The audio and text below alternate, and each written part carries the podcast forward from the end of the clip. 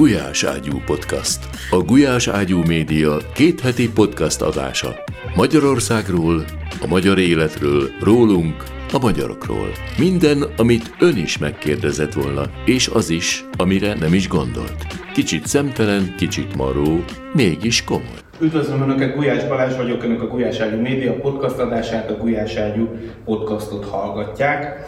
Ez a beszélgetés videós formában a YouTube-on érhető el, hangzó formában pedig a Spotify-on és az Apple Podcast-en. Arra kérem Önöket, hogy támogassák a podcast és a maradék független sajtó fennmaradását. Ez minden tudnivalót megtalálnak a www.gulyáságyumedia.hu oldalon, ahol a podcaston kívül egyébként ezernyi hírt, publicisztikát, videót, minden szépet és jót megtalálnak aktuális cikkeink közül kiemelem, hogy interjút adott lapunknak Borkai Zsolt, Győr szexbotrányba keveredett egykori polgármester, aki elárulta, hogy annak idején a Fidesz elvárása volt, hogy lemondjon. Aztán nem szavazták meg a Fidesz által kezdeményezett békepárti határozatot a Fideszes képviselők Dunaújvárosban, hogy jött ez az abszolút fordulat, ez is kiderül oldalunkról, majd kiszivárgott fotón a katasztrófa védelem ellenőrzése az Iváncsai akugyárban, ugye ez az az akkumulátorgyár, ahol többen is rosszul lettek nemrég, erről kapott egy olvasói fotót lapunk. Ennyi szolgálati közlemény után e, következik e heti beszélgetésünk. Üdvözlöm heti vendégemet, Karácsony Gergely főpolgármestert, jó napot kívánok! Jó napot kívánok! Kezdjük azzal, főpolgármester úr, hogy háborúban állunk Oroszországban? Hát Orbán Viktor szerint igen, hiszen ő mondta azt, hogy egész Európa háborúban áll Oroszországgal. Persze értem, hogy a kérdés nem arra vonatkozott, hogy kitől származik ez a mondat eredetileg, hanem az, hogy ki az, aki még mondott ehhez hasonlót. Sajnos Budapest egyik legfontosabb közszolgáltatása az éppen felütött hármas metrót a háborús szankciók közvetlenül érintik. Hiszen Tehát akkor ön is, ön, is, ön is azt mondja, hogy a brüsszeli szankciók ártanak, legalábbis Budapestnek, hanem is Magyarországnak. Azt most tegyük félre azt a kérdést, hogy ezek a szankciók helyesek vagy sem, de az egy ténykérdés, hogy az a cég, akit a Tarlósi Városvezetés megbízott a metrókocsik felújításával, ez a cég jelenleg harci eszközöket gyárt, éppen ezért rákerült arra a szankciós listára, amit az Európai Unió kivetett, és már lehet valami fajta felmentést kapni, de azt kétségtelen, hogy nagyon megnehezíti nekünk a legfontosabb közlekedési útvonalnak, a hármas metrónak a, a, az üzemeltetését az, hogy a garanciális, illetve kötbér követeléseinket nagyon nehezen tudjuk érvényesíteni ebben a helyzetben. Én, én erről beszéltem, és, és mondtam azt, hogy... De akkor átvitt értelemben használta a háború szót? Vagy próbálok segíteni már szinte, mint egy... De nem, nem, nem, szerintem nem szorok segítségre, szerintem, tehát hogy, hogy igazából az van, hogy az ember ha Vagy most azért kerül a háború szót, mert, mert ez hozott egy ilyen megafonos kampányt, amiben ön központi De... figura lett, és háborúpárti, meg nem tudom, tele van plakátolva az ország az arcképével. De hát nézze, az ellenzéki politikusok hozzá vannak ahhoz szokva, hogy bármit mondanak, azokat fel lehet használni ellenük. Még ha Orbán Viktort idézik, akkor is. Ez szerintem végtelen szánalmas. Az kétségtelen, hogy nekem főpolgármesterként a város üzemeltetése szempontjából ez egy nagyon súlyos helyzet, amit egyébként alapvetően véleményem szerint nem a szankciók az eredeti probléma, és egyébként én nagyon, nem nagyon értem, hogy hogyan tudna az Európai Unió nyomást gyakorolni egy, egy, egy háborús bűnöket elkövető államra, hanem gazdasági szankciókkal. Ebben az értelemben szerintem ennek nincs nagyon alternatívája. Az, hogy ez mennyire így van, az abból is látszik, hogy Orbán Viktor és az összes ilyen szankciót megszavazta, azt szerintem egyébként helyesen.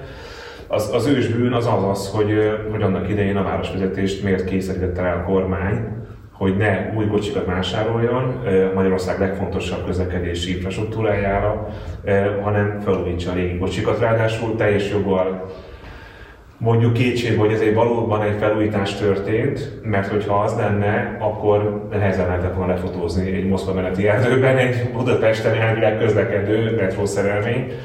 Tehát az ugye az, az borzasztó súlyos és borzasztó káros. Annak Mi? idején igen, bocsánat. Egyébként annak idején, amennyire mi tudjuk rekonstruálni a fejleményeket, a főváros egyébként nem volt abban a helyzetben, hogy érdemben döntsön a fe, az új nemzetközi tender, vagy pedig a felújítás között, mert a kormány közölte, hogy pénzt nem ad semmire, hitelt pedig csak a felújításra lehet fölvenni, tehát kényszerpályán volt a főváros, hogy milyen politikai mozgástere volt Tarlós Istvánnak, hogy erről a kényszerpályáról lejöjjön, ezt nehéz utólag fölmérni, az kétségtelen, hogy ez egy rossz döntés volt Egyébként van erre megoldás, erre a kialakult helyzetre? Mármint arra a helyzetre, hogy, hogy szankció alatt van az a cég, tehát azzal nem lehet együttműködni, ugyanakkor meg volna mit javítgatni a hármas metró kocsijain. Hát ugye itt egyrészt ezek még garanciálisak, ezek a metrószerelvények, azon kívül van egy kötvér, hiszen a szerződés szerint bizonyos elmaradt szolgáltatások, illetve csúszások miatt nekünk jár pénz.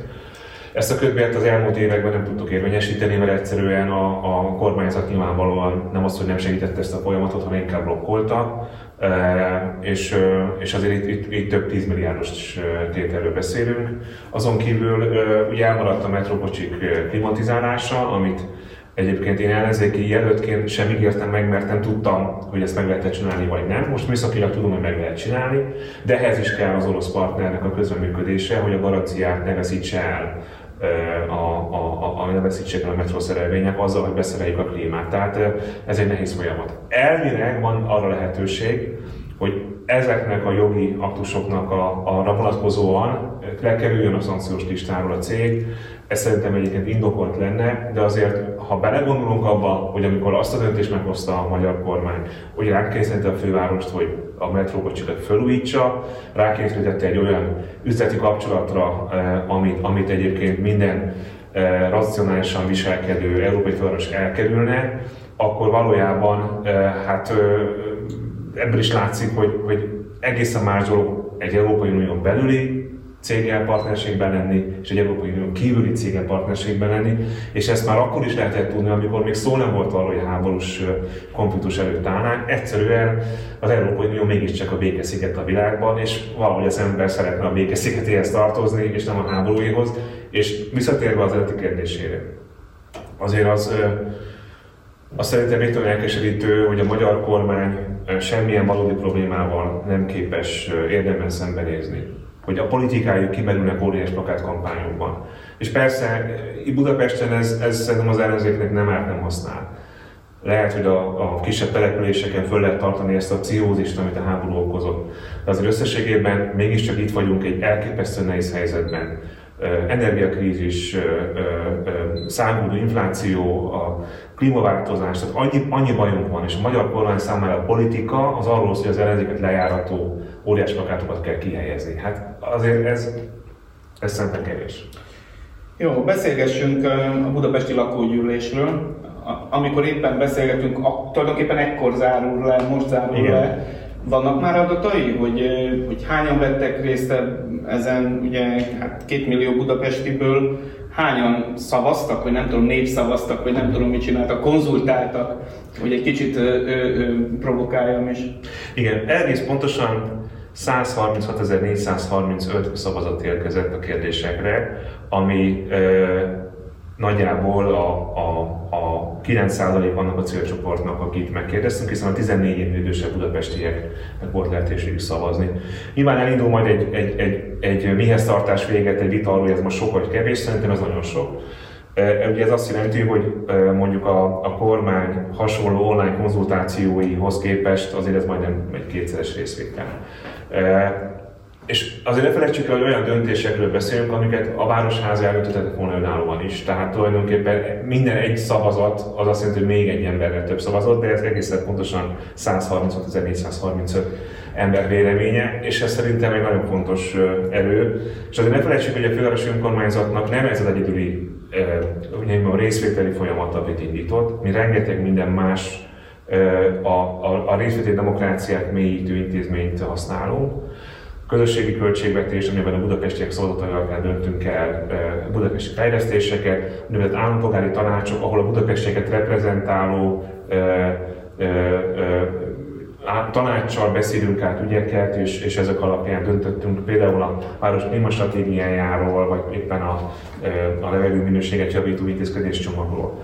De most egy olyan eszközt próbáltunk ki, ahol, ahol minden budapestinek van lehetőség, hogy elmondja a véleményét. Nyilván ennek megvan az az ára, hogy azért itt, itt nem, nem az történik, mint egy állampolgári tanácsnál, hogy valaki itt van három hétvégén keresztül és beszélget, tehát kevesebb információt tudunk adni. Nyilván a, megpróbáltunk egy olyan típusú megfogalmazással érni a kérdéssel kapcsán, ami az egyetemi professzortól a, mondjuk a közügyek iránt kevésbé érdeklődő átlag polgárig értelmezhető. Úgyhogy azt gondolom, hogy ez egy komoly siker, és nem úsztuk meg, hogy a nemzeti konzultációhoz hasonlódjon ez a dolog. Ugye ennek a pénznek a töredékéből mindenféle propagandakampány nélkül, és online valósult meg ez a szavazási forma, és a, a kormány korábbi on, online konzultációhoz képest sokkal magasabb részvételre, szóval én ezt egy politikai sikerként. Én nem akartam belemenni ebbe a számháborúzásba, de, de ön mondja azt, hogy, hogy nagyobb részvétel, arányosan nyilván nagyobb részvétel, mint a nemzeti konzultáció. Azért a nemzeti konzultáción egy millió ember részt vesz. És van, országosan, igen. Országosan, igen. És, és van mondjuk 7 millió választópolgár Magyarországon Magyarországon. 8. Igen, tehát azért mondom, hogy szerint mi itt online, az online technológiát használtuk, tehát nem, nem válaszpolitikot küldtünk, mert egyszerűen azt nem tudtuk volna kifizetni, hanem egy online platformon szavaztunk. Elmondom, hogy ez a 9, bő 9 százalék, ez egy nagyon magas érdemi részvétel olyan média támogatás mellett, ami a mi erőből futotta, úgyhogy én ezt, én ezt egy komoly sikerként értelmezem.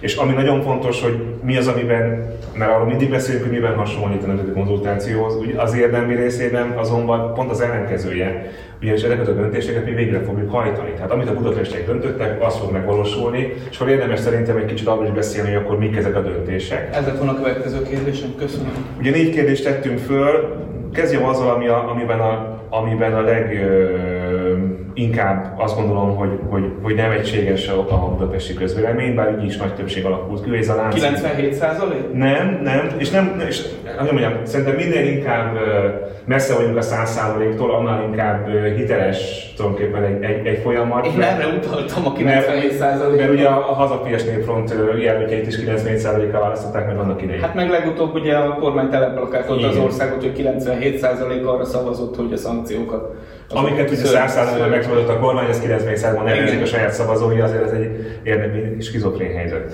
Nos. Na, a Lánchíd esetében, a Lánchíd forgalmi rendje esetében a, a, a, a lakógyűlésen résztvevő állampolgárok 79%-a tartaná fönt a jelenlegi forgalmi rendet. Azaz, hogy magánautók nem mehetnek igen, rá, igen. de a busz és a gyalogosok igen? Jól igen, mondom? igen, igen. Tehát ugye itt ez, ez, egy, ez egy, szerintem egy nagyon fontos uh, vita téma, nem önmagában csak a láncéda fontos, hanem nyilván ennek kapcsán el tudtunk beszélgetni arról, hogy milyen a jövő városa, és azt kell látni, hogy mindannyian érezzük, tudjuk, hogy ahogy az elmúlt évtizedekben éltünk ebben a városban, ebben az országban, ezen a bolygón, ez nem fenntartható.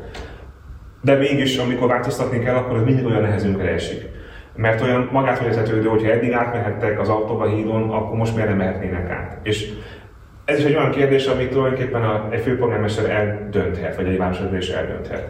És azok a civil szervezetek, akik egyébként egyetértettek azzal a döntéssel, hogy, hogy ne engedjük vissza az egyéni gépjármű forgalmat, ők nagyon féltek attól, hogy ebből egy ilyen laikusok véleményét mhm. bevonó folyamatot elindítsunk, de én meg nagyon-nagyon fontosnak érzem azt, hogy a jövő városa az nem kormányzati döntésekben épül, hanem egy kultúraváltásban. És hogyha ebben nem tudunk egy őszinte párbeszédet kialakítani, és átbeszélni azt, hogy ez miért fontos, akkor, akkor ez nem lesz, nem lesz tartós. Mert akkor jön egy másik polgármester, és újra visszaengedi az autókat a hídra, és most ezt szimbolikusan értelmezzük, tehát nagyon könnyű meghátrálni azokban a jövőt építő döntésekben, amelyek rövid távon vitákat vagy adott esetben népszerűtlenséget okoznak. Tehát én azt nagyon fontosnak éreztem, hogy erről a budapestiekre legyen egy őszinte párbeszéd, és ugye azzal is olyan fontos, hogy a reprezentatív közönkutatások is azt mutatják, hogy a budapestiek nagy többsége támogatta azt, hogy megmaradjon ez a jelenlegi forgalmi rend, ami ugye nem arról szól, hogy a városvezetés szeret vagy nem szeret bizonyos társadalmi csoportokat,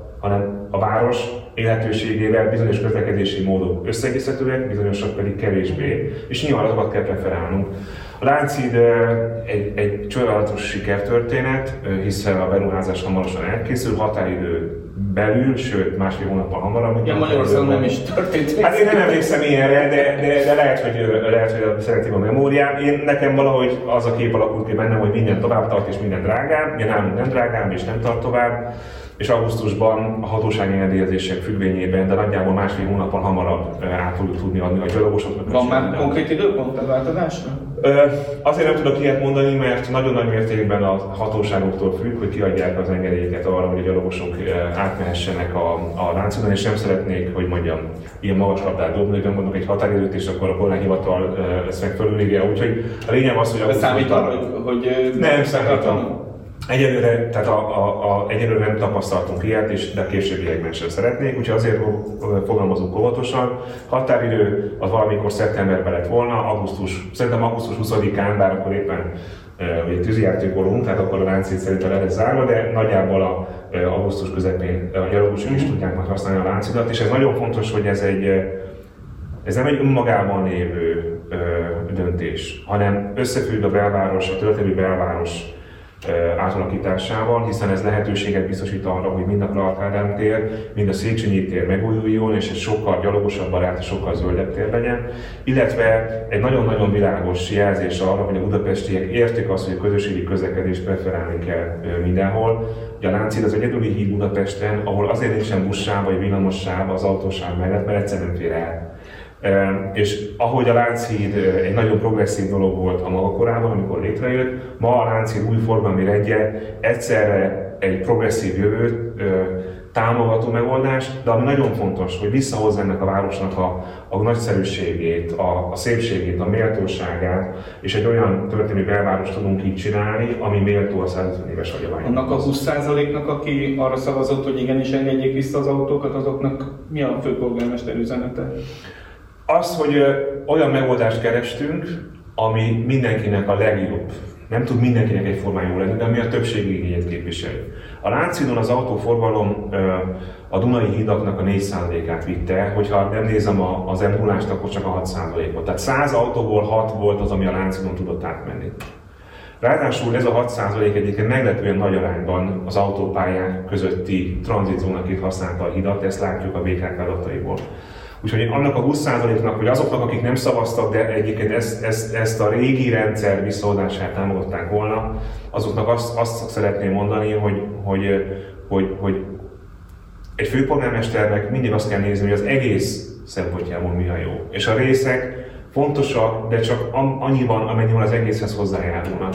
És ez a forgalmi rend, a közösségi közlekedés és a szerint közlekedés, a gyalogos, kerékpáros, rolleres vagy éppen kis motoros közlekedést tudja preferálni itt a belvárosban, és, és, és azt mondom, hogy bőven van még kapacitás a külső hidakon, hiszen a város gyűrűs szerkezete miatt a nagy forgalom egyébként nem is itt valósul meg.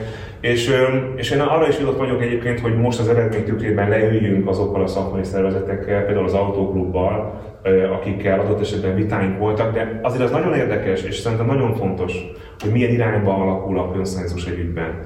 Hogy már az autóklub sem mondja azt, hogy teljes mértékben helyre kéne állítani a régi forgalmi rendet. Ők is azt mondták, hogy legyen valamilyen distinkció, helyi lakosok használhassák, idősávokat jelöljünk ki. Én nyitott vagyok arra, hogy erről beszélgessünk, hogy ezeket végre lehet hajtani. Nem vagyok benne biztos, hogy ezek végrehajtható javaslatok, de a lényeg az, hogy a budapestiek nagy többsége azt mondja, hogy a Lánchíd az új forgalmi rendje kapcsán elköteleződött egy zöldebb főváros mellett, és ez szerintem egy nagyon fontos fejlemény. Ha már úgy alakult a beszélgetés, hogy a Lánchídról beszélgetünk, számít arra, hogy megkapjuk azt a 6 milliárd forint, megkapja a főváros, most a többes számot a fővárosi polgárok nevében mondom, Szóval, hogy a fővárosi polgárok megkapják azt a 6 milliárd forintot, amivel a láncit kapcsán tartozik a fővárosnak a kormány.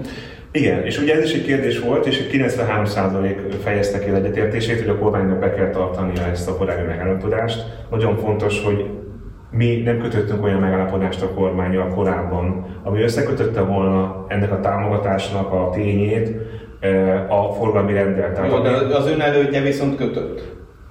Na jó, de hát az ő volt, és a beruházást meg mi csináltuk meg? Hát még a rendszerváltáskor sem volt olyan, hogy, hogy mondjuk felmondjuk a hiteleket, és akkor nem fizetjük ki, mert azt még a kommunisták írták alá, tehát é, é, é, nyilván az köti önt is. Abban az értelemben nem, hogy ez később volt. Tehát a, a, a, a főváros tagos főpolgármester idején között a kormányon egy megállapodást arról, hogy a 6 milliárd forintos támogatást megkapja a város, azt a közbeszerzést egyébként, amit még Tarlós főpolgármester úr írt ki, azt még nem tudtuk végigvinni ezzel okból, tehát egy új közbeszerzést kellett kiírnunk, ehhez mi a kormány támogatását megkaptuk, és megkaptuk a kormány döntését is arról, hogy ezt a két ügyet, hogy mi a forgalmi rend, és hogy ez a pénz jár a fővárosnak, ezt a kettőt elválasztjuk egymástól. Ezen a határozaton ott van Gulyás Gergely aláírása, tehát e, e, szerintem kár abba az utcába belemenni, hogy akkor, hogy akkor ők tulajdonképpen nem is nem ezt gondolták meg, hogy akkor a kormány mondja meg, hogy milyen legyen a forgalmi Ezt el lehet persze mondani, mi felkészültünk arra, hogy ez a pénz mégse érkezik meg hozzá.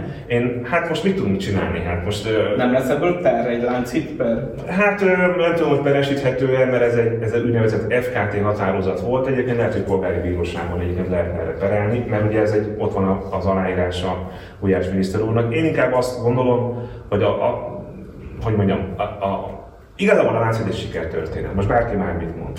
Én látom a saját közösségi média felületeimben, a emberekkel beszélgetve, annyira megépítette a kormány a láncid ügyét, hogy most, mivel az egész nagyon szépen megújult, és tényleg most a diszkriminálást teszteltük, és ez tényleg elképesztően gyönyörű. Ez egy sikertörténet. Most döntsék el, hogy ők ennek a sikernek a részesei akarnak lenni. Én, én akkor el fogom hívni a minisztert az átadóra, és nagy közös sikerként fogom ezt, ezt bemutatni. Én nem gondolom azt, hogy az én politikai sikereiből levesz bármit, hogyha ez a siker osztoznom kell bárkivel. Szóval én, én, nem tudok így működni, hogy akkor én kikönyöklöm, hogy mindenkit félrebugok, hogy akkor ez, ez, az én, ez az én történetem, én nem így működök. Én egy kooperatív ember vagyok, a kormány döntse el, hogy ebben a sikerben részt akar vállalni, és betartja a szavát. Megjegyzem, itt igazából arról van szó, hogy a beruházás áfa költségét elengedik, mert ugye valójában ők nem adnak egy annyi vasat se a láncíthoz, mert ugye ez a láncid, ez, ez egy áfa terhel beruházás, és nagyjából pont 6 milliárd. Pont annyit kellene befizetniük önöknek. És hogyha nem, ha nem vesznek részt, akkor pedig el fogom mondani minden egyes létező orgánumban és minden egyes lakossági fórumon és mindenhol, hogy ez a mi sikerünk, mert a kormány nem adott erre annyi vasat se, sőt, keresett rajta 6 milliárd forintot, és akkor politikailag, hát hogy mondjam, őt még jobban elássak. De azt mondja, hogy hogy mint volt, volt politológust, vagy mint volt elemzőt kér, is kérdezem, hogy, hogy lehet, hogy a kormánynak is jobb, hogyha ebben részt vesz, és nem engedi át önnek ezt a terepet egy évvel a választások után, ez az állítása? Hát én ezt csak felvetem, nem, nem állítom, mert igazából én nem tudok már kiigazodni az ő gondolkodásukon, mm. és nem is akarok, mert nem szeretném, hogyha nem szeretnék egy, egy ilyen Stockholm szindrómás főpolgármester lenni, aki be van zárva a pénzügyi megszorító ketrecbe, és akkor mindig azon gondolkodik, hogy akkor a börtönőrnek most mi jár a fejében. Nem érdekel. Mi csináljuk azt, amit helyesnek gondolunk. Szerintem az helyes, hogy a az ország egyik legfontosabb műemlék műtárgyának a felújításához a kormány hozzájárul, akár úgy, hogy mond az áfa bevételéről, és szerintem helyes, hogyha közösen tudunk örülni dolgoknak. Tehát engem, engem az érdekel, hogy jó dolgokat csináljunk, és, és nem tudok hozzá foglalkozni a kormány helyen van éppen milyen, mi van éppen. De egyébként éppen. van erről egyáltalán tárgyalás? Tehát a, az ön szakértői meg a kormány szakértői összeülnek, és akkor erről vitatkoznak, vagy még ez sincs, hanem egy ilyen állóháború alakult ki? Hát azt nem tudom, hogy álló háború-e, mert ez egy furcsa háború, mert ugye ezt a háborút úgy vívjuk, hogy nálunk nincsenek történtek, még pajzsunk sincs, mert ugye a jogalkotás minden eszköze az a kormányában, meg a főváros által megtermelt pénz is náluk van. Az biztos, hogy korábban, tehát a, a, a 22-es választás előtt egy ideig működött az az intézményes mechanizmus, amit, amit FKT-nak hívunk, tehát fővárosi közfeltések tanácsának, ami egyébként egy nagyon jó döntés volt, és egy nagyon régi döntés, hiszen Budapest a dualizmus idején így épült föl, akkor fővárosi közmunkák tanácsának nevezték, akkor is volt önkormányzat és volt kormány, és az volt a kormány hozzáállása, hogy Budapest a kapu Európa felé, és éppen ezért a Budapest fejlesztésének volt egy kiemelt figyelme, nem kiemelt pénzügyi források, egyébként ez, sem, ez is egy mítosz, hanem egyszerűen a volumen, a nagysága miatt itt az állammal való egyeztetés, ez, ez nagyon-nagyon fontos. Összességében a dualizmus idején is sokkal többet költött az állam az ország egészére, mint Budapestre, tehát, és ez most is így van, és mi nem is akarunk többet, mint amennyi a város működőképességhez feltétlenül szükséges, mert tudom azt, hogy, hogy ez az ország sokkal régióbb, sokkal szegényebb régiókból is áll. Mi, mi, mi tulajdonképpen Budapestet csak annyit, hogy ne folytsák meg. Viszont ez az intézmény, az FKT, ez, ez nem működik. Tehát nincsen, nem tudok hova menni. Hogy egy éve? Hát a választás után, hogy hívták össze, volt egy sonda kísérlet arra, így az óványiradóból tudom, hogy meg is szüntessék ezt az intézményt. Mi visszaüzentük az óványiradó keresztül, hogy hát ez, szerintünk ez ne. Vannak minisztériumi egyeztetések, ahol nyilván ez a láncid ugye is előjön, elsősorban helyettes e, szinten, meg néhány miniszterrel azért én is tudok innőként beszélgetni, de, de nincs az a, az a fajta intézmény, hogy kormány és főváros, és akkor a közös ügyeinket uh-huh. össze tudjuk gerebézni, és akkor ezeket még megbeszélni. Ez korábban működött, most nem működik.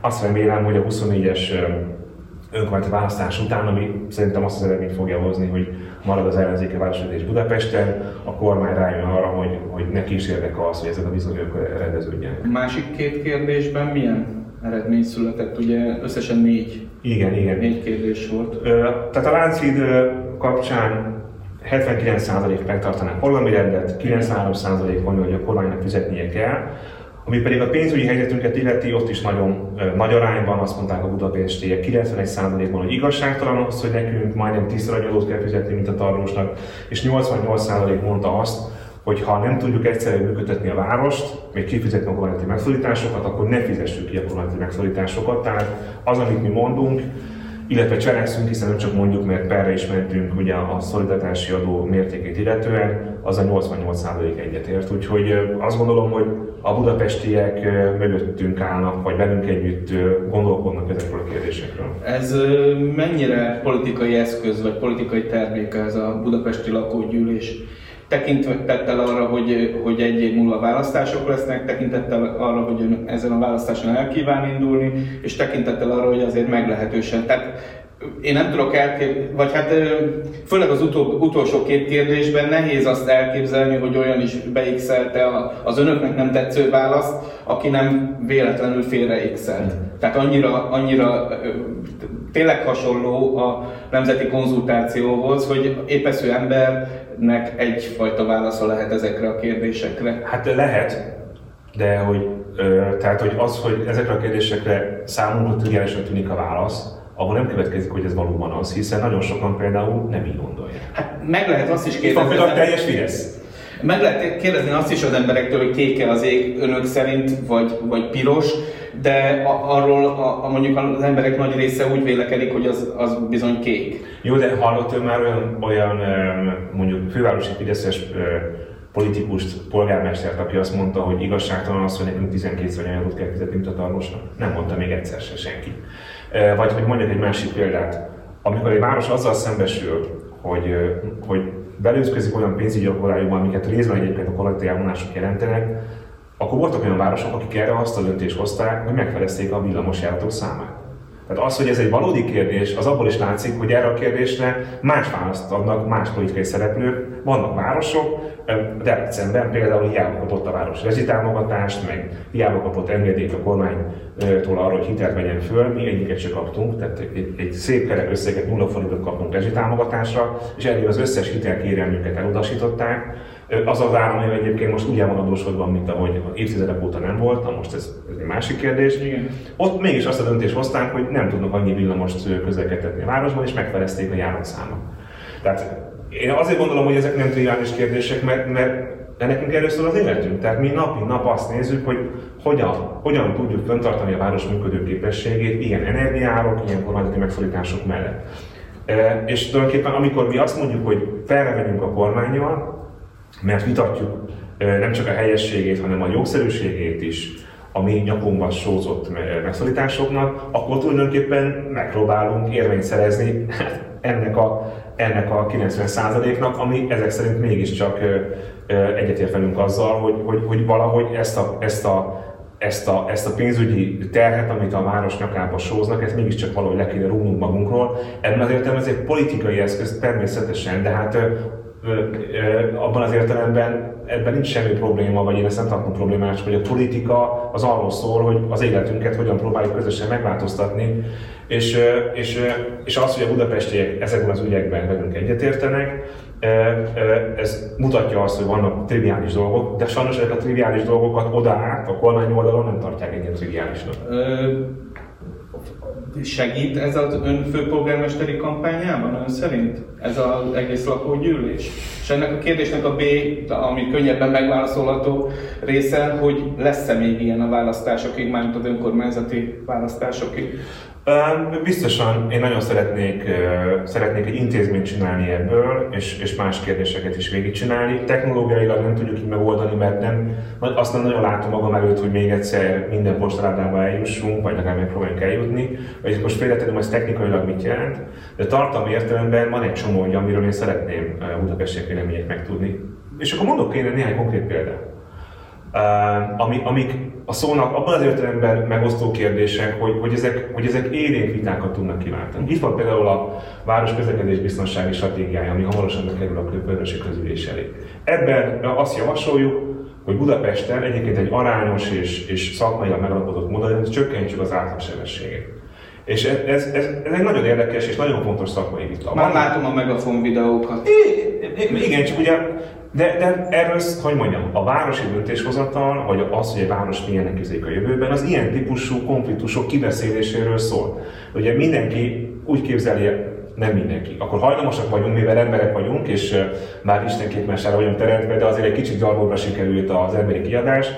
Ezért mindenki szeretne egy, egy mondjuk egy, egy maximum 20 km per órás utcában lakni, és azt szeretné, hogy mindenhol máshol meg 70 lehessen menni, ahol meg mások laknak. És akkor erről el kéne kezdenünk beszélgetni. Például Hungária gyűrűn ebben a javaslatban 70 km per óra szerepel, mint maximális sebesség a Hungária gyűrűn, de vannak szakmai szervezetek, amik szerint ez túl magas, és hogy a főváros túlságosan gyáva a sebesség szabályozás. És jelenleg mennyi a sebesség? Jelenleg 70, illetve 90 különböző szakaszokon. De hát ugye vannak városok, ugye Brüsszelt már megállították, nem a, nem a, nem a szankció, hanem Brüsszelben egész városban csak 30-al lehet menni, amit én egy aránytalan túlzó intézkedésnek tartok, de nem, nem akarok a brüsszeliek feje felett erről véleményt mondani. Szóval ez például hogy milyen stratégiai intézkedéseket csináljunk annak érdekében, hogy ebben a városban biztonságosabb legyen a közlekedés, ne legyen annyi halálos baleset, mert sajnos borzasztó a statisztikák Budapesten, és egy kicsit a város egy jó értelme vett lassabb tempót vegyen föl és élhetőbb legyen. Ez egy, ez egy nagyon fontos kérdés, és ehhez kapcsolatban vannak más ügyek is. Nagyon sok európai nagyvárosban bizonyos károsanyag kibocsátású autókategóriákat egyszerűen nem engednek be a belvárosba az én programomban is szerepelt ehhez hasonló, hogy ezt meg kéne néznünk. Ez is egy nagyon érdekes kérdés. Tehát nem feltétlenül a hardcore politikai ügyekről, hanem ilyen mégis az életüket alapvetően meghatározó városi ügyekről nagyon szeretnék kikérdezni. De ez segít az ön kampányában? Akkor térjünk vissza az A, a részére a kérdésnek. Én ezt más, másképp teszem fel ezt a kérdést, de nyilván... De, de, de most én kérdezek. Igen, jó, igen. Akkor, akkor elmondom, hogy én ezt hogyan lát. Igen. Nyilván segíti azt, hogy annak a programnak a végrehajtását, hogy ilyen nyitott kormányzásra szegődtünk, az segíti. És mi a budapestiek, hogy is mondjam, van, tehát Magyarországon van, a, van egy ilyen demokrácia hiány, így a szabadságfok hiány. És hogyha ezt a város vissza tudja pótolni legalább a budapestieknek, azt szerintem politikailag az, az egy jobb hangulatot idéz elő a városban. Az emberek úgy érzik, hogy tényleg meg vannak hallgatva, hogy ezek számítanak. Itt egy fideszes politikust hallgatnék a nemzeti konzultációról. De a nemzeti konzultáció az emberek vélevezetéséről szól. Tehát azért ezt ne gondoljuk már, tehát amikor én azt mondom, hogy vitát akarok arról, hogy mi legyen a legmagasabb megengedett sebesség a városban, akkor én a várospolitikának a, a lényegéről beszélek. Az Jó, legfontosabb. Ez igaz, ez nem Jó, a változható műtétek megtiltása, amelyek eddig is tilosak voltak, az, az miért az életünk legfontosabb területe? Jó. Tehát én azt akarom mondani, hogy azt, hogy megkérdezzük az embereket, tehát ne essünk bele abba, ez is egy, ez is egy hogy is mondjam, tehát nem lehet a, a Fidesz politikájában vannak elemek, amiket, amiket a, amiket gyűlölök és, és megvettek. És a nemzeti konzultációnak az az eleme, hogy álvitákat generálunk a valódi vitáink helyett. Ezt, ezt én végtelen károsnak érzem, mert annyi bajunk van, annyi mindent kéne megbeszélnünk, és ez bedugítja ezeket a folyamatokat. De az ellenzék erre úgy reagál, hogy bármi, amikor megkérdezzük az embereket bármiről, az a maga populizmus és, és, és Orbán Viktor 2.0, ez szerintem egy súlyos tévedés, és én szeretem ezeket a kérdéseket, ne értse félre, és sok kérdést megkapok, és ennek kapcsán el tudom mondani, hogy szerintem megkérdezni az embereket az önmagában nem egy helytelen populista dolog, és és, és legutóbb ugye Ferenc pápa talál, amikor itt jár Budapesten, akkor találkoztunk. Ferenc pápa is elmondta, hogy nagyon meg kell különböztetni két dolgot, a populizmus és a popularizmust.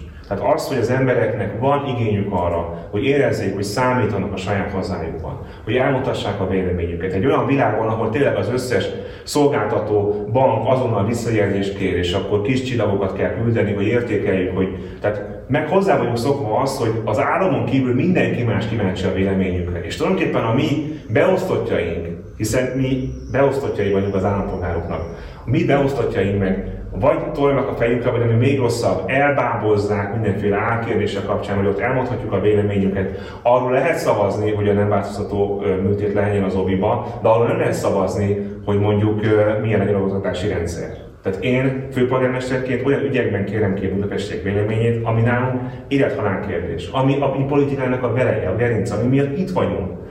Ezért én azt gondolom, hogy ez, ez az antitézissel nemzeti konzultációnak. Ahogy Ferenc Várpa is elmondta, és nem, nem az, azért hivatkozom rá, mert ennél szebben senki nem tudta ezt megfogalmazni. Hát meg tudja, hogy hogy kell a lelkemre hatni, hogyha Ne, lehet, ez nincs hogy eszembe jutott, hogy ott találkoztam, de tényleg a populizmus és a popularizmus az egymás ellentéte. Az elitizmus nem ellentéte a, a, a, a populizmusnak, hanem tulajdonképpen a, a megágyazója. E, és hogyha egy kicsit az elmúlt 30 évet akarjuk értékelni. Szerintem az volt az egyik baj a harmadik köztársaságban, tehát a liberális demokrácia Magyarországi korszakában, hogy túlságosan elitista volt. És éppen ezért egy, egy populista brutalitással le lehetett bontani ennek az intézményrendszerét. Az, hogy például nem volt, pontosan tudjuk hogy milyen, mennyi baj van az alaptörvényünkkel. És most tök jobban mondhatja azt az ellenzék, és én is ezt gondolom, hogyha egy alkotmányt el akarunk fogadni egy országban, és azt akarjuk, hogy ez mindenki alaptörvényének alkotmánya legyen, akkor ezt egy népszavazással meg kell erősíteni. De a mondani valónk egy kicsit hiteltelen, hiszen 89-es alkotmány is egy elitista folyamat végeredménye volt. És persze akkor egy, egy szuper elitünk volt. Tehát akkor az elit Göncárpár volt, Solyom László és Antal József. Tehát nem lehet, nem lehet összehasonlítani a mostani elittel. De mégiscsak ott volt egy demokrácia deficit, és szerintem, ha meg akarjuk erősíteni a demokráciát, kultúrájában, intézményeiben, akkor egyszerűen több demokráciát kell adni, és hagyd térjek vissza arra, amit előtte megmondtam, hogyha csak ezen az egyedüli részvételi folyamatot a főváros csinált, akkor eh, lehetne minket piszkálni azzal, hogy még nem csinálunk mást is. De, de én azt gondolom, hogy ezek az állampolgári tanácsok, a részvételi költségvetési folyamat, az összes olyan közösségi tervezés, ami minden fővárosi beruházást megelőz, és Például a római part tervezése kapcsán rengeteg lakossági fórum volt, ahol a helyben lakók elmondhatták, hogy mik az igényeik, és mi ezekből építettünk fel egy stratégiát, Ebből is látszik, hogy mi a nyitott kormányzásban hiszünk, és ennek egyik eleme a lakógyűlés, de nem az egyedüli eleme. Ö, utolsó kérdés a, a lakógyűlésről, mert nagyon elment az időnk. Ha abban meg tudunk egyezni, hogy, hogy ez segít Karácsony Gergely kampányában, vagy legalábbis nem hátráltatja, de szerintem abban is megegyeztünk, hogy valamelyes segít. Akkor miért nem Karácsony Gergely finanszírozza ezt a 130 millió forintot, vagy miért nem a pártja, a párbeszéd finanszírozza ezt a 130 millió forintot, és miért a fővárosi önkormányzat büdzséjéből fizetik? Hát ugye az, hogy ez az én kampányomat segíti elő, ez az ön interpretációja volt. Én azt gondoltam, én azt gondolom, hogy... Nem, szerintem, szerintem elhangzott egy ilyen félmondat öntől is. Ez a főváros nyitott kormányzás stratégiájának egy fontos eszköze, nem egyéb eszköze, de nagyon fontos eszköze. Én azt gondolom, hogy nagyon arányosan és mértékesen kell bánni azokkal a, azokkal a költségvetési kiadásokkal, amelyek, amelyek kapcsán ez a vád megfogalmazódhat, hogy ez tulajdonképpen ez egy kampány. Azért mi nagyon-nagyon-nagyon óvatosan bántunk ezzel. Szóval én kétfajta kritikát szoktam kapni ellenzéki oldalról, és teljesen megértem mind a kettőt, és örülök is neki, mert akkor, akkor tulajdonképpen azt gondolom, hogy a, a két kritika között való félúton középen van az igazság. Az egyik az, hogy a főváros miért nem tölt sokkal többet nyilvánosságra, miért nincsen saját újságra, miért nem épített fel saját média birodalmat, hogy ellensúlyozza a ezt a borzasztó nyomulását. Ugye ezt csinálnánk, ez súlyos milliárdokba kerülne. Tudnék térben, hogy ez, hogy ez miért lenne helyes, de nincs ennyi pénzünk. A másik véglet pedig az, hogy egy, akkor egy kanyi vasat ne költsünk erre, akkor ne küldjünk levelet a budapesti polgároknak. Szerintem az, hogy egy ciklusban egyszer a főpolgármester ír egy levelet a budapesti polgároknak, és elmondja nekik azt a legsúlyosabb problémát, amivel szembesül, és megosztja velük azt a terhet, hogy figyelj, Pesti polgár, most nem ez volt a levél még, de tulajdonképpen minket meg akarnak ölni. A te főpolgármesteredet, aki a te beosztottad, azt a hivatalt, amit végez, azokat az önkormányzati cégeket, amelyek nap mint nap téged szolgáltatnak, pénzügyileg meg akarják folytani. Szerintem bűn lenne, hogyha erről legalább egyszer nem tájékoztatnám az embereket. Szóval én azt gondolom, hogy öm, az, hogy a közpénzből a lakosságot tájékoztassuk és bevonjuk, Ez önmagában nem egy öröktől való dolog, sőt, valójában ennek a hiánya legalább annyira antidemokratikus, mint ennek a megléte, itt az arányosságot kell nézni. Uh-huh. Nagyjából mi elköltöttünk olyan 100 millió forintot a fővárosi lakógyűlésre, ennek a pénznek a többsége egyébként a saját munkavállalóinknál van, akik kivitték ezeket a leveleket. Szerintem ennyi belefér, ennél sokkal több nem fér bele, tehát az én a, ebben a pénzügyi helyzetben főleg úgy érezném, hogy ez indokolatlan, de az, hogy itt ilyen ilyen bambaként itt üljünk, és hogy, és hogy ne, ne próbáljuk meg elmondani az embereknek, hogy milyen helyzetben van a város, és mihez kérjük az ő legalább gondolataikat, az szerintem legalább annyira antidemokratikus lenne, mint elkölteni milliárdokat propagandára. Oké, okay. most már nagyon, nagyon sokszor körültáncoltuk a jövő évi önkormányzati választásokat, Úgyhogy beszéljünk egy pár mondatot erről. A párbeszéden kívül így most már kevesebb, mint egy évvel a, a választásokig van más párt, aki, aki már beállt ön mögé? Hát ezt mit értünk ez alatt? Hát azt, hogy kifejezetten deklarálta, hogy, hogy, hogy ön támogatja a választásokon. Én azt gondolom, hogy ez egy, most egy olyan időszakban vagyunk, amikor, amikor az egész budapesti önkormányzati megállapodáson még azért sokat kell dolgozni, és nyilván minden párt azt gondolja, egyébként szerintem teljesen tévesen, hogy ha engem támogat, akkor majd kap három külső bizottsági helyet. De. Tehát engem senki ne támogasson azért, mert azt gondolja, hogy egy politikai alkóban ezért kap majd valamit. Egy dolgot kap. Nem lesz politikai alkú? De lesz, de lesz. lesz. Nyilván lesz, és egyébként ez a politikának a része, tehát nem, nem szeretem. Aha, igen, nem. Tehát nem, kell, nem, meg kell tudni állapodni. Csak azt kell tudni, hogy amit kapnak az én támogatásomért, mondjuk úgy cserébe, az egy jó kampány, ami az ő jelöltjeikből megválasztott polgármestert és képviselőt fog csinálni. Ezt szerintem ők is tudják, és és most uh, minden párt... Bocsánat, ezzel azt kell értenünk, hogy, hogy ön mondjuk odaáll egy X kerületi polgármester mellé, és, és ezzel ön úgy értékeli, hogy ezzel segíteni fogja annak az X kerületi, nem a tizedik kerületről beszélünk, Ja. De hát nem római, igen, római tízes. A tizedik kerületben is kell majd egy jó jelölt. Szóval, szóval, hogy így, így kell érteni ezt, amit mondod? Igen. 2019-ben mi egy nagyon erősen csapat kampányt csináltunk. Tehát én ott voltam minden polgármester mellett, minden polgármester mellettem, és ne felejtsük el, hogy majdnem 300 egyéni jelölt is van az önkormányzatokban. Jól emlékszem, hogy plakáton is úgy volt, hogy abszolút, kerületi polgármester és... Mert azt mutattuk, hogy mi egy csapat vagyunk, és Igen. mi közösen küzdünk azért, hogy Budapest egy jobb hely legyen. Talós István kampányára valaki emlékszik még egyáltalán, az teljesen el volt választva a Fideszes polgármesterektől. Mindenki azt gondolta, a Talós azt gondolta, hogy, hogy ő több szavazatot hoz, mint a polgármesterek, a polgármesterek meg fordítva gondolták, hogy kinek van igaz, azt nem tudom, de hogyha egy csapat nem tud együtt kifutni a pályára, akkor az a csapat vesztes lesz. Én azt gondolom, és hogy mondjam, én, én egy eléggé mm, ilyen értelmiségi habitusú, saját magát sokszor saját maga által is számunk érő ember vagyok, de ebben én elég biztos vagyok. Szerintem a pártok részéről ez a fajta támogatás, ez azért nem hangzott még el nyilvánosan, de mindenki tudja, hogy ez lesz. Azért nem hangzott el, mert van egy alkú folyamat, amiben azt gondolják, hogy ez egy kártya kezükben. Ha ezt gondolják, ezt gondolják, én nem ezt gondolom. És most nem akarok üzengetni, utálom ezt, hogy akkor Igen. beszólok, meg kiszólok, és akkor visszaszólok, és izé, csak azt szeretném mondani, hogy amit én tudok ajánlani cserébe, az sokkal több, mint három külső bizottsági tagság. Azt tudom ajánlani, hogy van egy egységes ellenzéki kampány, és hogy megnyerjük Budapesten a választást, nem csak ott, ahol nyertünk 19-ben, hanem szerintem ott is, ahol nem nyertünk. Mert egyszerűen azon, hogy Budapesten más a, az állampolgárok reakciója arra a fajta politikára, amit a Fidesz csinál. Én én nem érzem magam feljogosítva arra, hogy megmondjam, mi a recept arra, hogy hogyan lehet a vidéket az ellenzék mögé állítani. Ezt nem tudom. De Budapesten érzem, és egyébként nem csak érzem, mérjük is. És a Fidesz reakciójából is ki lehet olvasni, hogy itt alapvetően pontosan tudják, hogy itt egy nagyon csúnya fejreállás lesz. Ettől még a, a vidéki településeken lehet majd komoly verseny, főleg az európai parlamenti választás és az önkormányzatnak az összetolása miatt. De én azt gondolom, Pontosabban nem én gondolom, hanem nekem mondták nagyon sokan, és ez engem elgondolkodtatott, hogy egy jó budapesti kampány, aminek mégiscsak a főpolgármesteri kampány nyilván az, az, az, az éle, de azért nem azonos vele, az a vidéki ellenzéki jelölteknek is rengeteget számított. Tehát én nekem nagyon sok, sok olyan, nagyon sok barátom van vidéki polgármesterek, önkormányzati politikusok, akik azt mondták, hogy ők, amikor azt érezték, amikor érezték azt, hogy Budapesten van egy, egy változás, és hogy sikeres kampány van, érezték azt, hogy ez nekik nap mint nap százalékokat mm-hmm. hoz. És négy évvel ezelőtt, amikor itt csetelbotott az ellenzék, tehát 2014-ben, vagy 5 évvel ezelőtt 19-hez képest, akkor tudták azt, hogy nekik is elment elment az esély. Tehát én azt gondolom, hogy, hogy, hogy, hogy, hogy Budapesten egy komoly ellenzéki győzelem lesz, megőrizzük a meglévő pozícióinkat, és, és tudunk újakat is melléjük rakni. És ez szerintem sokkal fontosabb, mint ami egy tárgyalóasztalnál, egy főpolgármesteri egy támogatás egy cserébe, egy legilelhető.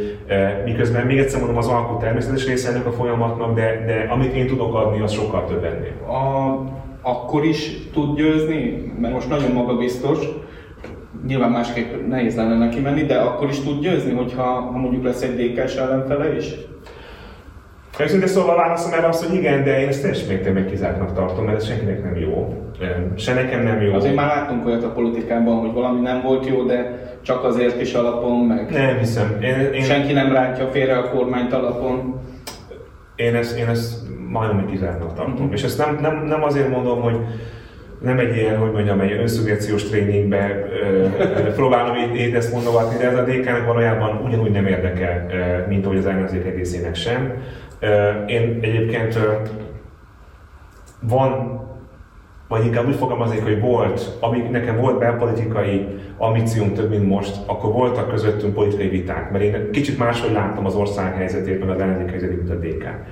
De városvezetőként nekem a, a a városvezető koalíción belüli vitáim, azok teljesen normális, egy koalíciós kormányzásban teljesen normális hétköznapi viták, és én azt kell mondjam, hogy nekem a DK-s polgármester kollégáim ma ugyanolyan jó személyes viszonyom, mint a nem DK-sokkal. Szóval ez nálunk ez, azért ez nem így működik. Tehát azért mi itt iszonyatosan egymásra vagyunk utalva, borzasztó nehéz körülmények között kell dolgoznunk, nagyon bonyolult ez a rendszer, kétszintű igazgatás, kormányzati megszorítások, meg azért mégsem azért jöttünk ide, hogy itten ücsörögünk a fotelunkba, tehát egy kicsit házhoz megyünk a pofonért, hiszen kinyitunk olyan vitákat, lásd a láncid és más mm. dolgok, amiket meg akarunk változtatni. Ez egy, ez egy nehéz, komplex helyzet. Én azt tudom mondani, hogy én, én ezekkel a DK-s politikus társaimmal egy, egy, egy csapatban érzem magam, és, és mivel főpolgármester vagyok, a, a, titulusom által csapatkapitányként kell viselkednem, de azért velem csak az nem tud együttműködni, aki nem akar.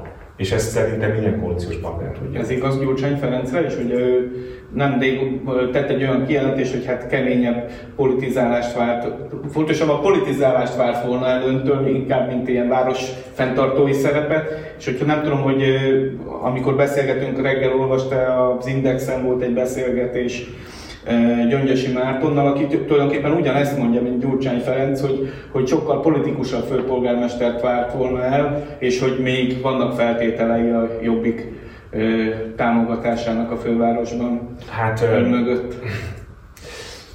Mit mondjak erre? Uh, Szerintem... Olyat, amit lehet idézni, ha, ha én mondhatom meg, hogy mit mondjam. Jó. Uh, sajnos nem, nem tudok ilyen nagyon ilyen hegylány gyanúsat mondani erre. Az ellenzéki pártvezetők az ellenzéki pártok felől nézik ezt a helyzetet, és ez egy legitim nézőpont. De nekem annak is meg kell felelnem, hogy vannak olyan választópolgárok Budapesten, akik tényleg, hogy mondjam, szó szerint veszik, hogy mi a főpolgármester dolga, és azt várják, hogy újítsa fel a Blaha teret. Tehát, hogy ez egy, ez egy speciális dolog a NER-ben főpolgármesternek lenni. Egyszerre kell ellenzékinek lenni, ki kell állni bizonyos szimbolikus ügyek mellett, és képviselni kell konfliktusokat. Miközben a városnak működnie kell. És egyébként tudom, hogy az ellenzéki pártok vezetőit rohadtul nem érdekli az, hogy nekünk milyen körülmények között kell ezt a város működtetnünk, de engem azért ez hagyj érdekeljen már. Meg hagyd mondja már, már a budapestieknek, hogy azért nem olyan könnyű kevesebb pénzből többet csinálni. Úgyhogy én azt gondolom, hogy helyesen osztom be a, az erőmet és, és, és én elmentem Kievbe. Én kiálltam a, a, a háború kapcsán egy nagyon fontos és egyébként nem népszerű elkölcsi álláspont mellett. Én kiállok a, a, az összes olyan ügy mellett, amelyről meg vagyok győződve, hogy ki kell állnom, szimbolikus ügyek, és adott esetben bizonyos választópolgárok számára nem szimpatikusan. Itt beszélgettünk, ki a szivárványos zászló a Városházán, de amikor itt volt Ferenc pápa, akkor plakátkampányon üdvözöltük, és olyanok is voltak, akik beszóltak azért, hogy én miért a katolikus egyház fejét, miért tekintem egy ilyen kiemelt vendégnek Budapesten. Ez egy nagyváros, nagyon sokféle állampolgárban, még az ellenzéki szavazók is nagyon sok különböző dolgokat várnak. Egy dologban azonban tényleg van, ha úgy tetszik vitán, hogy akkor egy kicsit élezzük, azzal, amit Gyurcsány Ferenc mondott. Szerintem nagyon nem mindegy, hogy a várost viszem harcba, vagy a városért megyek harcba. Uh-huh. És én vállalom ezt a harcot, és megvívom ezeket a harcokat. Ezek sokszor azért emberpróbáló küzdelmek. Tehát azért én is látom ezeket a plakátokat minden utca sarkon. És, és én is, nekem is el kell viselnem azt, hogy napi átlag 50 cikk van arról, hogy én mekkora hülye vagyok. Tehát azért ez, ez, ez beteg lélek lennék, hogyha ezt nem mondanám ezt, hogy valamilyen szinten mégiscsak megérint. De én azt, azt, azt, azt gondolom, hogy, hogy azok a én azoknak a szavazóknak is szeretnék a főpolgármester lenni, akit az érdekel, hogy, hogy lehet-e a Blaha téren végre rendesen beszélgetni, és virágoznak-e a fák és a hortenzia, és azoknak is, akik azt mondják, hogy Budapest főpolgármestere a szabadság szigetét képviseli, és olyan szimbolikus ügyekben, mint akár, akár, akár az ukrajna melletti kiállás, abban vagy a nagyon markánsan elmondja, hogy Budapest más gondol, mint az ország, vagy az ország vezetői. Én megpróbálok mind a megfelelni, de legjobban mégiscsak a saját lelkismeretemnek. Tehát én úgy próbálom ezt a főpolgármesteri karaktert csinálni, hogy én, hogy, hogy én ne érezzem azt, hogy nem tudok tükörben nézni, és lehet, hogy amit csinálok, az ilyen vagy olyan szempontból nem tökéletes, de az, hogy politikai gyávaságból bármilyen döntésemet felülírta volna a politikai gyávaság, ilyen az elmúlt négy évben nem volt. Soha nem csináltam valamit azért, mert úgy éreztem, hogy politikailag rizikós, nem, nem, nem emberen bevállalni, nem tudom átvinni. Olyan dolgok voltak, amikor lehetett volna radikálisabbat lépni, akár várospolitikában, akár a kormányra szembeni csatákban, de ha nem ezt tettem, akkor soha nem azért voltam óvatosabb, mert egy belső hang azt mondta, hogy hát ez ilyen rizikós. Én mindig azt csinálom, amiről száz százalékig meg vagyok hogy helyes. És nem, nem lehet máshogy csinálni. Vagy pontosabban én nem tudom máshogy csinálni. A kétfalkú kutyapárt a fővárosban nagyon erős, ezt talán kijelenthetjük. Második, harmadik helyen vannak, az ő támogatásuk sem fog hiányozni. Ők viszont nekem legalábbis kijelentették egy, egy kérdésre, hogy, hogy nem állnak be ön mögé. Tehát nem hát az, az, az, az, igen. Én, és az én, még egy nyitott kérdés, hogy lesz-e főpolgármester jelölt. Nyilván az a kétfarkú, hogy mondjam, létezéséből az következik szerintem, hogy egy olyan főpolgármestert, aki egyébként általunk gyűlölt pártok koalíciót vezeti, azt nem tudják támogatni. Én ezt, én ezt, én ezt nem érzem problémának. Uh, nyilván, hogyha ha van a két farkúnak főpolgármester jelöltje, akkor, akkor az érdekes beszélgetéseket fog elindítani közöttünk. Ha nem lesz, akkor azt gondolom, hogy a két farkú szavazók uh, nagy többsége egyébként, egyébként mm. rám szavaz. Ezt nem csak gondolom, hanem ezt, ezt mértük is. De nagyon-nagyon fontos látni, hogy a két farkú pártot egy, egy Azért tartom egy nagyon pozitív jelenségnek a magyar belpolitikában, mert egyrészt annyira nyomasztó, ami körülöttünk van, hogyha nem tudunk iróniával hozzáállni, akkor, akkor egyszerűen elviselhetetlen. De van egy másik, amit nagyon fontosnak gondolok. Az ellenzék számára egy nagyon-nagyon világos lázmérő, hogy hol tart, hogyha két fordul mennyire népszerű. És ez egy, ez egy fordított arányos összefüggés. Ha az ellenzék jól kritizál, ha jó jelöltjei vannak helyben, akkor, akkor a két farkú nem tudja megakadályozni a győzelmét. Akkor szavaznak sokan a két farkúra, ha már kínjukban nem tudnak hova szavazni. Uh-huh. És ez a mi hibánk. Ezért én azt mondom mindig az ellenzéki ö, ö, ö, politikus társaimnak, hogy ha jók vagyunk, és hitelesek, és nem csak egyszerűen rutinból akarjuk dolgokat megoldani, akkor azok a szavazók, akik a két farkú és az ellenzék között hezitálnak, az az ellenzékre fog szavazni. És hogyha mi jók vagyunk, csak olyanok szavaznak a két farkúra, akik, akik, akik egy egészen más politikai célrendszerből nézik a dolgokat. Tehát én önmagában a két farkúnak a jelenlétét egy pozitív ösztönzőnek érzem arra, hogy legyünk jobbak, legyünk adott esetben viccesebbek vagy szellemesebbek, és akkor, akkor, akkor biztosan nincs olyan, hogy az ellenzék azért nem ilyen, mert a két farkú elindult. Ez, ez tényleg nagyon borzasztó, és, és ilyen, ilyen, hogy mondjam, a fejünket a homokba dugó hozzáállásnak tartom. Még egy messzebb vezető kérdés, illetve egy apróság, amit, a, amit az olvasóink kérdeznének a főpolgármestertől. Az egyik az, hogy azt kizárná-e, hogy, hogy valaha még lesz Karácsony Gergelyből miniszterelnök jelölt? Fú, hát... Vagy miniszterelnök jelölt jelölt, mert ugye az... Én azt tudom mondani, hogy, hogy, hogy, hogy engem ez most semmilyen szempontból ö, ö, nincs a horizontomban, uh-huh. nincs a gondolataim között. Uh-huh.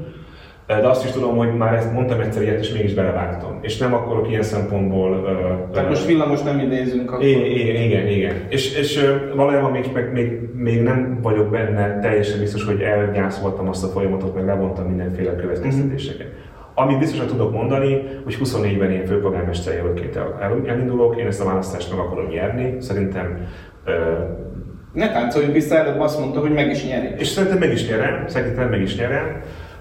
És 26-ban azt a miniszterelnök jelöltet fogom támogatni, akit az ellenzéki pártok közös jelöltje lesz, és biztos vagyok benne, hogy semmilyen más belpolitikai szerepet nem látok magamnak. A következő ciklus is nagyon nehéz lesz, tehát nekem bőven vannak terveim, és végre tudok abban gondolkodni, hogy, hogy amit a választási programban letettem 2019-ben, annak nagyon sok olyan vállalása volt, ami, ami több cikluson keresztül teljesíthető, hogy én szeretnék most ezekre fókuszálni, hogy, hogy mi lesz 10 év múlva, 20 év múlva, hát most erre nem, nem szeretnék ilyen, ilyen, ilyen megalapozatlan hebrencs választ adni. Nem értek el most a belpolitika, mm. pontosabban minden erőmmel azon vagyok, hogy, hogy sikeres és jó főpolgármester tudjak lenni, és ez borzasztó nehéz, tulajdonképpen még több energia kéne, és nem szeretném máshova ezeket elhasználni, hogy be tudjam teljesíteni a hivatásomat. Azok a szervezetek, amelyek egyébként a miniszterelnök jelölti kampányban részt vettek külföldről, tehát a Korányi Dávid féle szervezet, meg, meg ez a svájci szervezet, ezek részt vesznek az önfőpolgármesteri kampányának finanszírozásában? A, vagy másképp kérdezem, az a kör, amely, amely akkor ö, megszervezte Márkizaj Péter mögött a, a kampány egy részének a finanszírozását? Hát nem.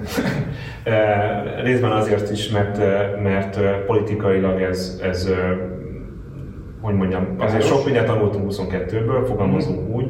Nem szeretnék most belemenni, mert erre nem biztos, hogy lesz időm, hogy, ez, hogy ezt én hogyan értem meg annak idején. Az kétségtelen, hogy, hogy nagyon nehézen látom azt, hogy hogyan lesz finanszírozva ez a kampány. Egyrészt azért, mert nyilván minden filért nézni fognak, és egyébként nézzék is. Ugye mi is néznénk őket, csak mi nem, nem, nem tudjuk. A másik pedig az, hogy ez egyszer lesz az európai parlamenti választás, és a pártok szerintem minden erőforrásukat erre fogják használni, úgyhogy nekünk meg kell teremtenünk a kampánynak a finanszírozását, amit, amit, amit csak és kizárólag magyarországi állampolgárok mérhadományaiból látok most elképzelhetőnek. Ez egy borzasztó nehéz munka, éppen ezért én szeptemberben gyakorlatilag elkezdem azt a kampányt, amiben adományokat és, és nagyon fontos aktivist hálózatot szeretnék újraépíteni mert arra is fel vagyok készülve, hogy a pártok nem csak pénzben, hanem aktivistában is arra fognak figyelni, hogy az európai kampányt megvívják. Ez egy adottság, most én szívesen lebeszélném őket erről, de úgyse fog sikerülni, hogy inkább megoldom ebben az értelemben helyettük, vagy, vagy nélkülük. Tehát szeptemberben én szeretnék elindítani egy olyan kampányt, ami arról szól, hogy, hogy gyere és, és, és vegyél részt Budapest, uh-huh. Budapest megvédésében, és, és, és nagyon szeretném, hogyha közvetlenül tudnánk az állampolgárokkal beszélni arról, hogy akkor ki hogyan találja meg a szerepét egy főpolgármesteri kampányban. És amit az olvasóink kérdeztek, lesz-e valamilyen rendszere az utcazenészek foglalkoztatásának Budapesten? Ez nagyon izgatja az olvasóink fantáziáját. Ugye Londonban talán van ilyen engedélyt is kell kérni, hogy valaki utcazenélhessen Budapesten. Én úgy tudom, hogy jelenleg nincs ilyen rendszer rendszerbe szervezik-e az utcazenészeket? Igen. Ez, ez, ez a kérdés többször megtalál, és rólam tudni kell, hogy, hogy személyesen is nagyon nagy zenekedvelő vagyok, és nagyon szeretem azt, amikor a városban olyan helyeken találkozunk kultúrával, ahol ez nem megszokott. Ugye most a Metro Fesztivál után vagyunk, ahol tényleg a Metro aluljárókban balett és jazz és, és, és mindenféle zene és művészet maguk megtalálható. Én szerintem egy jól működő városnak kifejezetten használ egy jól szabályozott utcazenész rendszer. Ebben nyilván egyszerre kell megtalálni az egyensúlyt, hogy ne legyen túl hangos, meg hogy legyen valami a minőségbiztosítás, Igen. amit, amit egy kicsit nehezebb megszervezni, de hogyha találunk szakmai partnereket ehhez, akkor nagyon szívesen. Kell egy sanzonbizottság? Vagy... Hát igen, az, a baj, hogy nagyon, ugye, az a baj, hogy, hogy a, a régmúlt hangulatát idéző, és ma egyébként nagyon áthallásosan a életünkben jelenlévő igen. Ilyen, ilyen kultúrcenzúra veszélyt veti ezt föl, de egyébként, egyébként nagyon szeretném, hogyha lenne, tele lenne, ott, ahol ennek helye van, tele lenne a város zenével. Ebből mikor lehet konkrétum, vagy mikor lehet ebből, ebből hogy tényleg lesz egy sanzonbizottság, aki azt mondja, hogy te azt a début azt nagyon rosszul fogtad, úgyhogy nem mehetsz ki a Inkább nézzük ezt pozitívan, nézzük pozitívan, valami olyan szakmai együttműködést, kooperációt kéne kialakítani, amiben, amiben hogy is mondjam, tudjuk támogatni azokat, akik ezt szívesen csinálnák, és, és nem a tiltással, hanem inkább a pozitív ösztönzéssel próbáljuk segíteni azt, hogy... Ez a következő ciklus egyik? Nem, szerintem ezt az ehhez szükséges szakmai egyeztetéseket megkeresve a megfelelő szakmai partnereket elindítjuk, és tudunk alkotni egy olyan keretszabályozást, ami, ami inkább egy, egy, egy, egy ösztönző rendszerről és egy stratégiáról szól, mint jogszabályi tilalmakról. Részben azért sem, mert nem vagyok benne biztos, hogy, hogy ezeket jogilag lehetne érvényesíteni. De az, hogy legyen Budapesten több utcazene, jobb minőségben, és olyan helyeken, ahol ez, ahol ez egyébként mindenkinek jó, azt, azt abszolút támogatjuk. Köszönöm. Még hátra van a desszert rovatunk. Most ön abban a kényelmes helyzetben van, hogy, hogy nem jött, tehát nincs bejövő kérdés, viszont ön kérdezhet a következő heti vendégünktől, akár személyesebb, akár általánosabb. Csintalan Sándor lesz a következő heti vendégünk, aki ugye most belépett az MSZP-be, ez adja az aktualitását a beszélgetésnek. Mit kérdezne tőle? Um, kíváncsi vagyok, hogy mikor beszélt utoljára Simics Lajossal, és, és, és hogyha elárulhatja, vagy van ennek közéti relevanciája, akkor miről beszélgetnek, ez érdekel. Meg fogunk tőle kérdezni. Főpolgármester úrnak köszönöm szépen, hogy rendelkezésünkre. Én is köszönöm a lehetőséget. Önöknek a figyelmet köszönjük, és akkor, ahogy az imént említettem, Csintalon Sándorral jövünk jövő héten. Köszönöm szépen. Én is.